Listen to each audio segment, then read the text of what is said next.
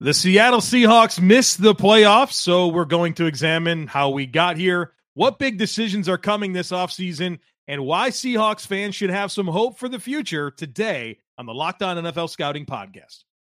You are Locked On NFL Scouting with the Draft Dudes, your daily podcast for NFL and college football scouting.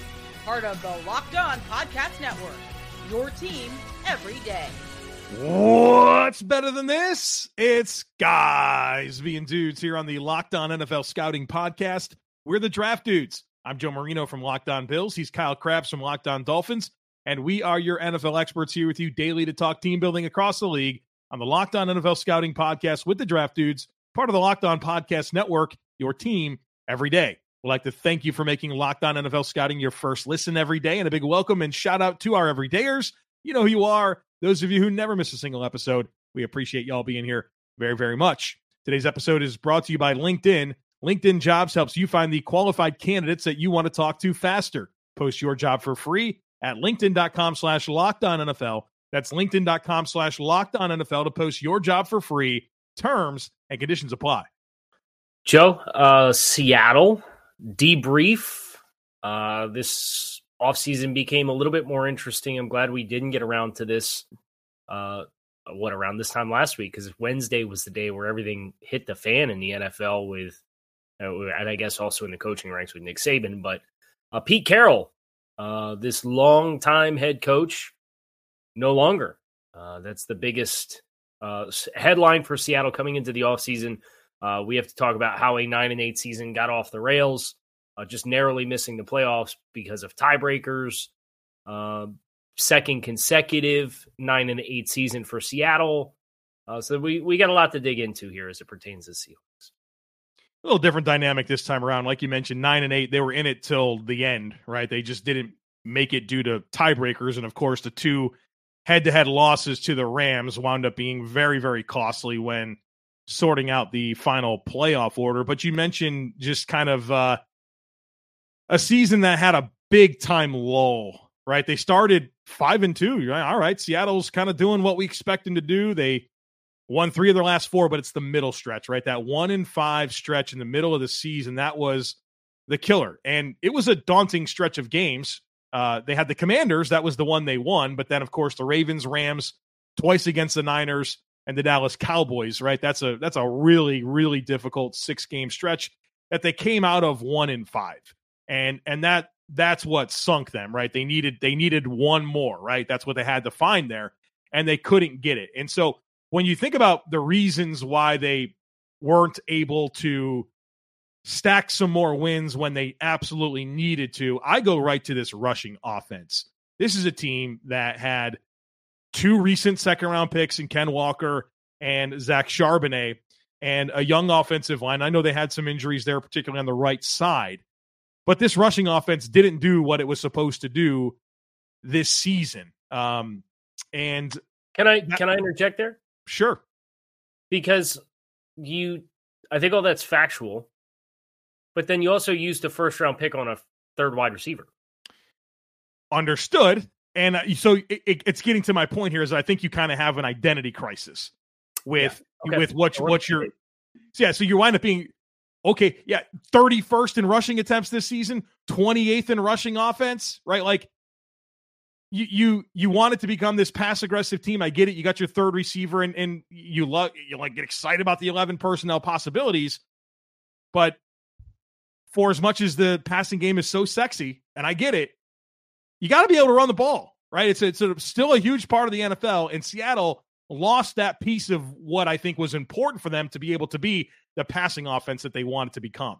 Yeah, they funnel so much of their passing offense through those three wide receivers. Noah Fant was the third target on the team. He had 43 targets on the season mm-hmm. uh, versus 93, 119, and 122. So you're getting the ball to the right guys as far as where the investment lies. But when that kind of volume exists for those guys in the passing game versus what they've kind of been at their core, uh, which has always been a run the run the ball, be physical up front, and then you consider too, you know, they, they got the pass protecting offensive tackles in the 2022 NFL draft class. So Two years ago, yeah. run together, yeah. But um, the interior of that group was still a lot of maulers too. So I think even on the offensive line, Lucas and Cross, and I, I understand they had some injuries up front that impacted the continuity of that group. But it just, I think it's a really good embodiment of you feel like there's a pull that they want to go a certain kind of way, but they still have the bones and the infrastructure of what they used to be before that get all the way in one side of the boat or the other. Really, is I, I think what would have been benefited, what, what will continue to benefit Seattle as they take these two nine and eight seasons, and they made the wild card last year and lost in the first round and just missed this year. And as you try to get over the hump there, I think that's a really uh, important piece offensively for Seattle. I mean, defensively, we we got to stop bending so much. Oh, you talk about bend, don't break, right? They're end up 25th in league in scoring defense, 402 points allowed, but they were 30th in yards. Teams put up over 6,300 yards against the Seahawks last this year.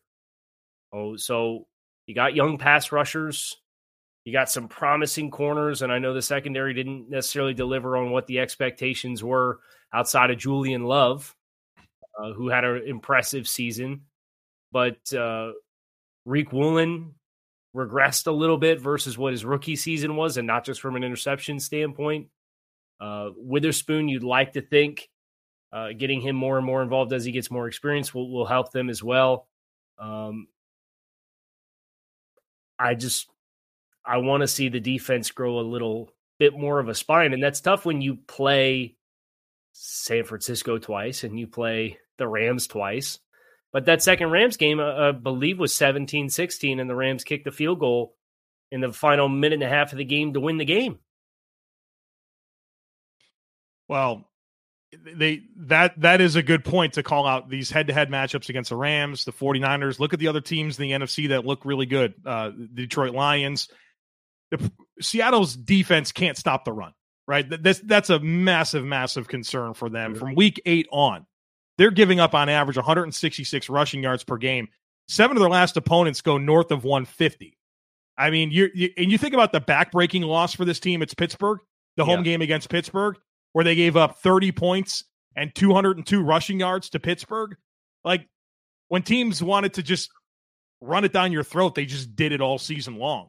And so for yeah, I think the defense bended way too much, but that that same deal for me. Like running the ball, stopping the run was not a. They weren't sound enough in that capacity, um, and I think that it has to be corrected if they're going to be a serious team in the NFC moving forward, based on who we already got into in the Rams and the Niners and the Lions. Well, we are we say all this, and we've acknowledged the Rams. Right, they got swept by the Rams. Uh, they let the second Rams game get away from them. They had the lead in the final two minutes. Uh, they also had two other games that got away from them.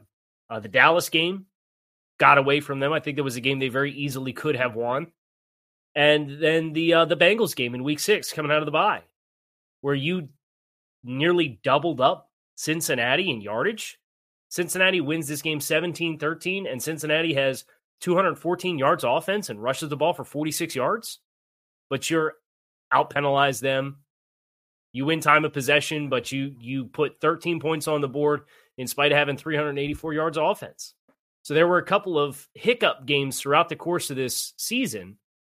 You outrush them two to one, you outgain them almost two to one, but you turn the ball over twice. You're penalized for nearly twice the amount of yardage as they were. So in spite of winning the time of possession battle by 10 minutes, you lose that football game. There's three of those: the second Rams game, the Bengals game, and the Cowboys game and they all kind of had their own unique scripts. And I think that that's a tough pill to swallow for Seattle fans who who do think about this season. And on any given week, you could think Seattle could show up and give you a really difficult game or beat you, in spite of what that middle of the season stretch was, where they played the really good teams and, and didn't win them. Um, just a little too inconsistent, and it, it ends up biting them. And Geno Smith was was a big part of that with uh, two interceptions and four sacks taken, and uh, rating under 70 in that game against Cincinnati is just one example. Yeah, those late those late red zone possessions really stand out from that Cincinnati game. All right, the Seahawks need a head coach. They got a bunch of stuff to figure out this offseason. We're going to break that all down for you here in just a moment. So be sure to stick with us. But when you're hiring for your small business, you want to be certain that you have as many top tier candidates as possible to interview. That's why you have to check out LinkedIn Jobs. LinkedIn Jobs has the tools to help you find the right professionals for your team faster and for free. LinkedIn isn't just another job board. LinkedIn has a vast network of more than a billion professionals, which makes it the best place to hire. And hiring is easy when you have that many quality candidates. So easy, in fact, that 86% of small businesses get a qualified candidate within 24 hours. LinkedIn knows that small businesses are wearing so many hats and might not have the time or resources to hire. Well, thankfully, with LinkedIn, the process is intuitive, quick, and easy. And they even just launched a new feature that helps you write job descriptions. So post your job for free at linkedin.com slash locked on NFL. That's linkedin.com slash locked on NFL to post your job for free. Terms and conditions apply. All right. So now the decisions the Seahawks face, and it starts with a biggie the head coaching position. A lot of smoke to Dan Quinn, Joe. I, yeah, I get it. There's a nostalgic element there, but like, and and I hate to be a victim of the moment, but man, is it it's it's kind of tough to see Dallas and some of the moments that they had down the stretch and you know Dan Quinn doesn't like to be plus one in the box and he's willing to play these lean players. I mean, in a lot of ways, structurally, Seattle's defense is equipped for Dan Quinn. Right. I don't want it. I don't want it. I don't want that. I want a team that's more stout with with how they are able to play at the line of scrimmage and are able to be more of a downhill type team. Like I just feel like I feel like that's not that's not the the direction I would be overly joyed to go in. But obviously, as we start this conversation in the head coaching search and what they need to do, that seems to be a very hot name. So if you're looking for the the bright side, there's the fact that, uh, as you said, there's plenty of overlap with how the defensive roster is constructed and how it would work with with Dan Quinn. When you think about kind of the versatility of the safeties, you think about the the big long corners, yeah. You think about the rotational group up front. You think about giving up a lot of yards on the ground. like all of those things exist yeah. already in Seattle.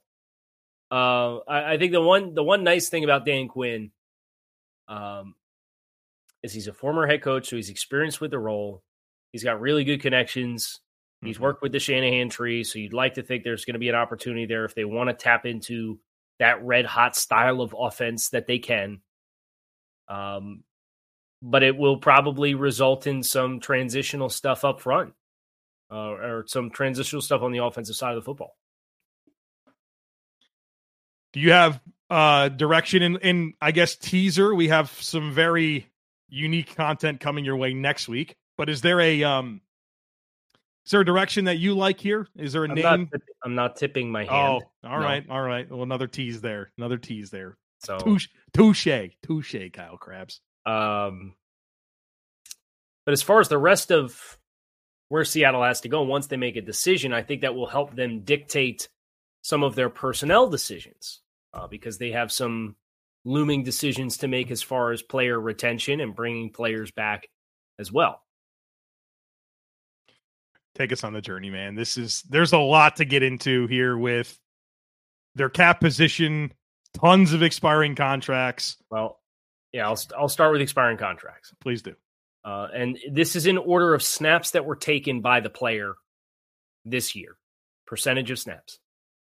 Uh, Bobby Wagner, 34 year old, all former All Pro inside linebacker, did the one year stint in LA, went back to Seattle, expiring contract, uh, 98% of snaps. Evan Brown, starting center, 91% of snaps, 28 years old, powerful player, expiring contract, 91% snaps. Damien Lewis, the starting left guard, 80 between 88 and 89 percent of snaps this season offensively. 27 years old, another powerful player. Leonard Williams, they acquired at the trade deadline. That one hurts when you think about how this season ended and, and the move that was made and how aggressive they were. 76% of snaps played this season. Uh, 30 years old, expiring contract. Jordyn Brooks, the other starting linebacker, 67% of snaps, expiring contract. Noah Fant, Colby Parkinson, the two tight ends. Uh, you add them up combined, they had 55 and 47% of snaps taken. They're 27 and 25 years old, respectively. Expiring contracts. Phil Hayes took 42% of snaps this season. Left guard, another expiring contract. Uh, Michael Jackson is a restricted free agent, so they'll be able to bring him back if they want to. Same goes for Darrell Taylor. Uh, Mario Edwards expiring contract. Now you're kind of into like utility offensive lineman Jake Curhan, 26 years old. I'd expect he has a market because he has positional flexibility.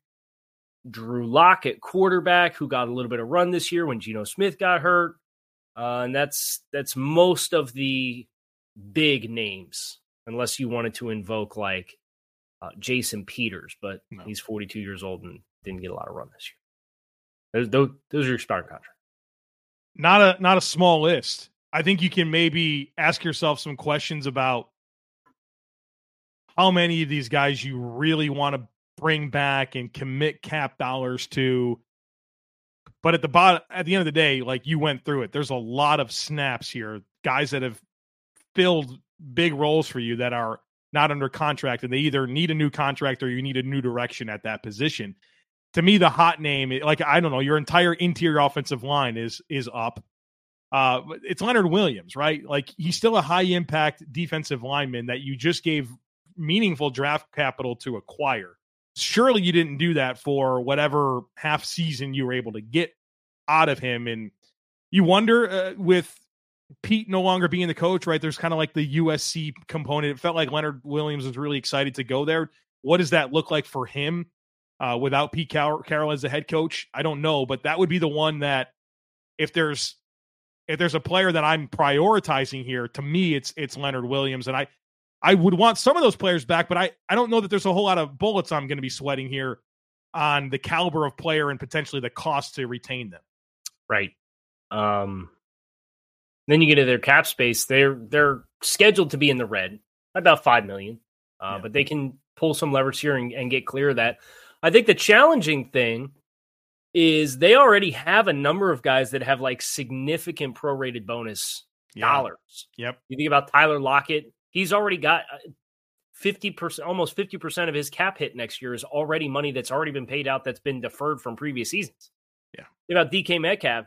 He is almost 50% split between his salary next year and the prorated money that he's already been paid out that's been kicked out from previous seasons. Quandre Diggs, is in eight figures of prorated dollars as well. He actually has a 50 50 split of salary versus money already paid. So if you continue to restructure those guys and kick this out even further, it it really puts you in an ugly spot for 2025 and beyond where I'd just be I'd be a little bit leery and that says nothing to, to mention with the Jamal Williams or Jamal Adams contract which I would cut post June 1st and clear $60 million in space, he's got $26 million cap hit.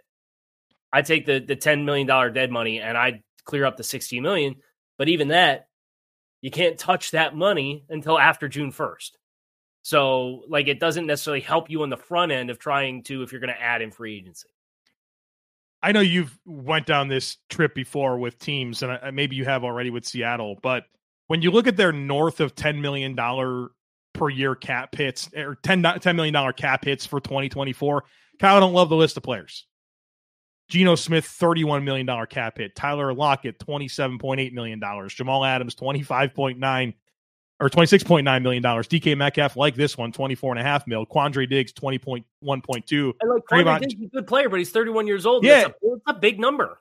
Dre'Mont Jones, 18, and Will Dissly, 10. Those are your north of $10 million a year cap hit players in 2024 and like a lot of that's not not stuff I'd want to like not very digestible to me if I'm looking at my biggest cap commitments and the players that are getting them.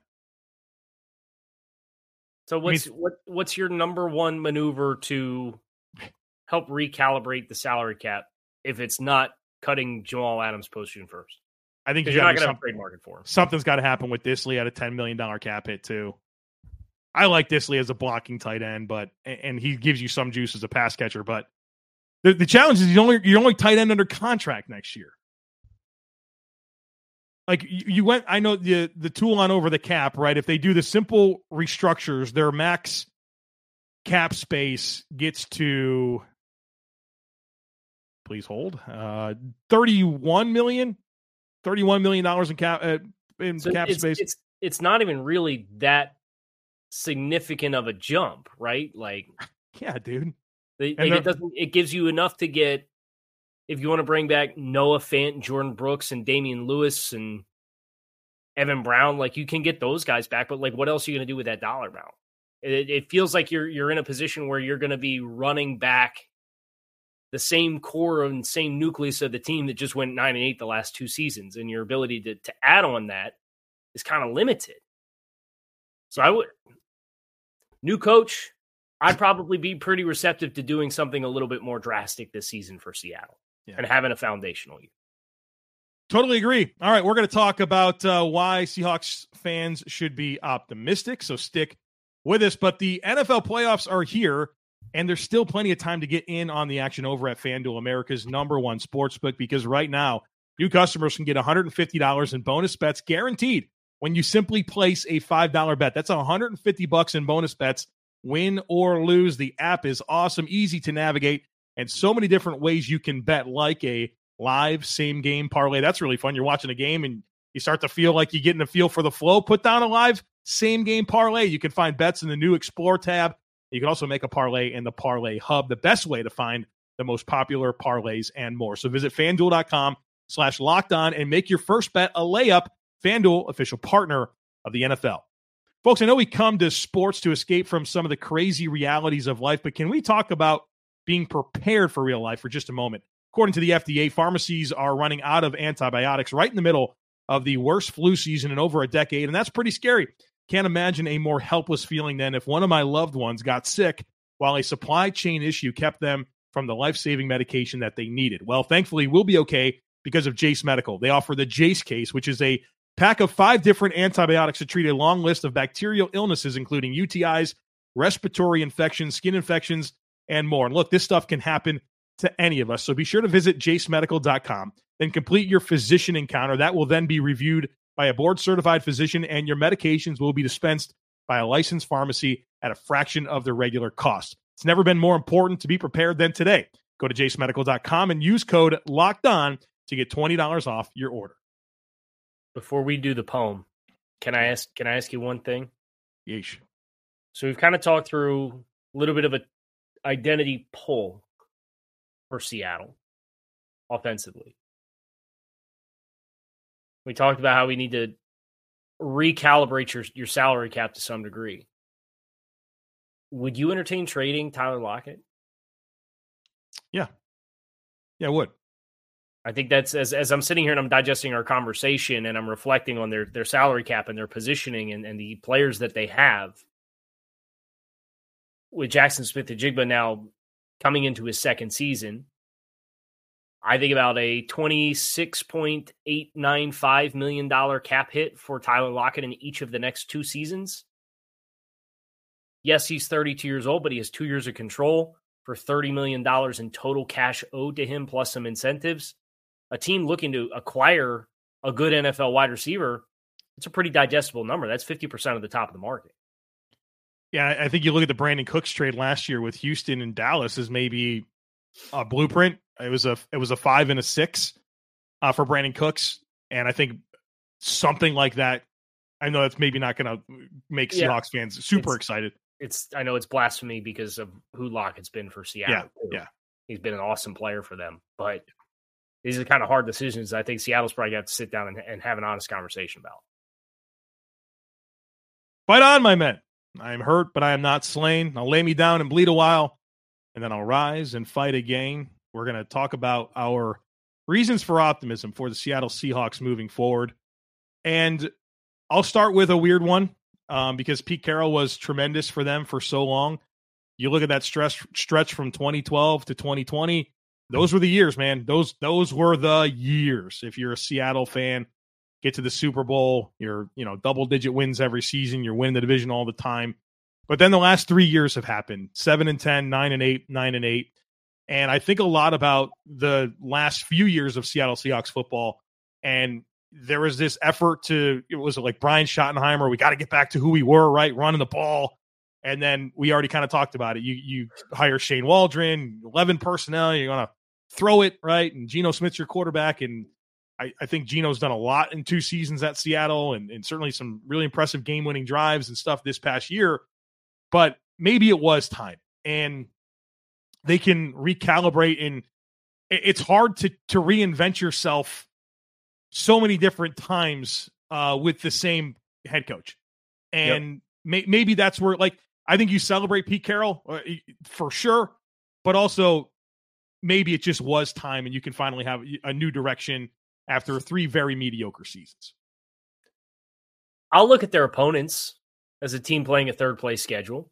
Ooh. And uh, you know that that's certainly something. Their AFC extra opponent is the Denver Broncos from the AFC West. That's okay. nice. Uh, you play the AFC East next year, and you get the two best teams at home having to travel travel to Seattle based off of this year's standings with Buffalo and Miami, having to go to your place next year for a West Coast trip. That that's a nice kind of feather in your cap for your schedule purposes. Yeah. You're in the NFC, you get the extra home game in general this year versus the AFC conference. So you have nine home games versus eight road games. Uh, the other half of playing the AFC East is you got two teams in transition with the New York Jets and and I guess they're not in transition, but they're who knows what that's going to be. And the, the hype train will be real. Uh, let's just face it. But we'll talk about the Jets some other time. You get the Falcons with a new coach and no quarterback. You get Chicago potentially with a new quarter, a rookie quarterback, and, and uh, you get the Cardinals in, in year two, but they are going to have a lot of youth and experience. You can play them twice, so you also have Minnesota, who is Kirk Cousins going to be there? He's a free agent. He's coming off an Achilles injury. They kind of fell apart down the stretch. There's some parts of this schedule that I think you could point to and say, hey, you, you got a lot that's going to set you up to be able to take care of your business and be in a pretty good position just based off the schedule next year with how it broke as a winning season that yeah. ends up with a third place schedule. Yeah. I like that. I like that. That the path is going to be important, and they had a pretty tough schedule this year in terms of strength of schedule, and obviously that stretch and how it laid out for them was not very favorable. And to come through that nine and eight, I think that does tell a pretty good story. And you're in it all the way to week 18. You just didn't have the tiebreakers. Um, they they do have talent, right? Like this isn't a team that's devoid of talent. Offensively, you've got some exciting skill players. Uh, two running backs in Ken Walker and Zach Charbonnet. I really like. Uh, Kalen Zacharias Metcalf, big fan. Jaxon Smith-Njigba, big fan. You got those two tackles. I know Lucas was not healthy this year. He only played was about 400 snaps or something like that. But you do have that pair of tackles. You feel like you got a good, strong infrastructure in place offensively. Um, that for whatever direction the new head coach wants to go, you feel like you kind of got the stuff right to be able to give yourself a chance to do it. Um, and I like that on top of defensive talent and Devon Witherspoon and Boye Mafe. He had a nice season, man. I felt like every time I watched Seattle, that guy was impactful. Uh, Julian Love was terrific. You get an Uchenna and Nwosu back, which is huge, right? Like he was so good last year, and you only had a, a limited amount of games with him. Riq Woolen, I know that he wasn't quite rookie season Riq Woolen. I, I don't think the regression was as much in coverage as it was run defense and tackling. It seems like there were some low lights there. Derick Hall, a nice, good looking young player. You got some pieces here, um, and I think a lot of like we went through, like you're gonna you have some some decisions to make. It's Leonard Floyd, and like I'm not sweating bullets, like I said. Leonard Williams. Leonard, what did I say? Leonard Floyd. Leonard Floyd. Yeah, my bad. Leonard Williams. That's right. I called it J- Jamal Williams. I called Jamal Jamal Williams earlier. So it's uh early yeah. early morning dad brain, I guess. Yeah. Um, you lost the pick because of the trade for Leonard Williams, but you do have New Orleans as third. So you still do have two day two picks at your disposal. And I think, like we talked about, there's some players that I think are worth considering transitioning from that would give you even more capital to continue to get younger. You do have that 2022 draft class that is a bunch of players on rookie contracts that looks like an outstanding class between Riq Woolen and Abraham Lucas and Charles Cross and Kenneth Walker. Like that's a really good foundational core group of guys that's now going to be coming into a new year with another year of experience and hopefully continue to progress in their own respective curves because player development is not linear. Um, so I think that that's another reason for Seattle to have some optimism as well. Joe, the, the thing I would leave with is this, and it's I think you have one area, one very clear area to aspire to get better at as it pertains to uh, your path to the playoffs. You have to get better against the LA Rams. Since the start of the 2015 season, the Rams have won uh, 13 versus 6 for Seattle. So the Rams carrying a 13 and 6 record against Seattle since 2015. Um, and the two wins, two of the wins Seattle got, they beat them both times last year when the Rams were in their teardown yeah. transitional year. You got to get better against that divisional opponent because those wins in the division are the most consistent pathway to the postseason. I don't know that you're going to chase down San Francisco, but I do think that's also part of the reason why I would be motivated to try to transition and rebuild a little bit because the Rams are out in front of you with their transition and rebuild. They started it last year. Then they went 10 and 7 and made the playoffs. The 49ers are the 49ers.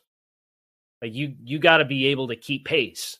And if you wait with this nucleus too long, you're going to fall even further behind. So don't be afraid of hard decisions because I think there is, with that 2022 draft classes, the nucleus, a really good group that you guys can build out a really competitive unit with.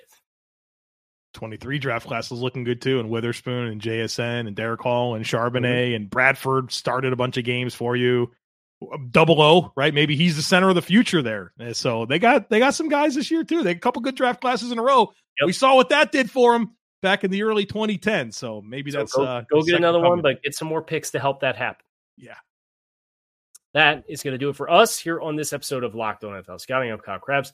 He is Joe Marino. We appreciate you guys checking out the show. You can make it a great rest of your day. You can find us on YouTube or wherever you listen to your favorite podcast. Come back tomorrow. We got a couple shows coming your way. Hope to see you then.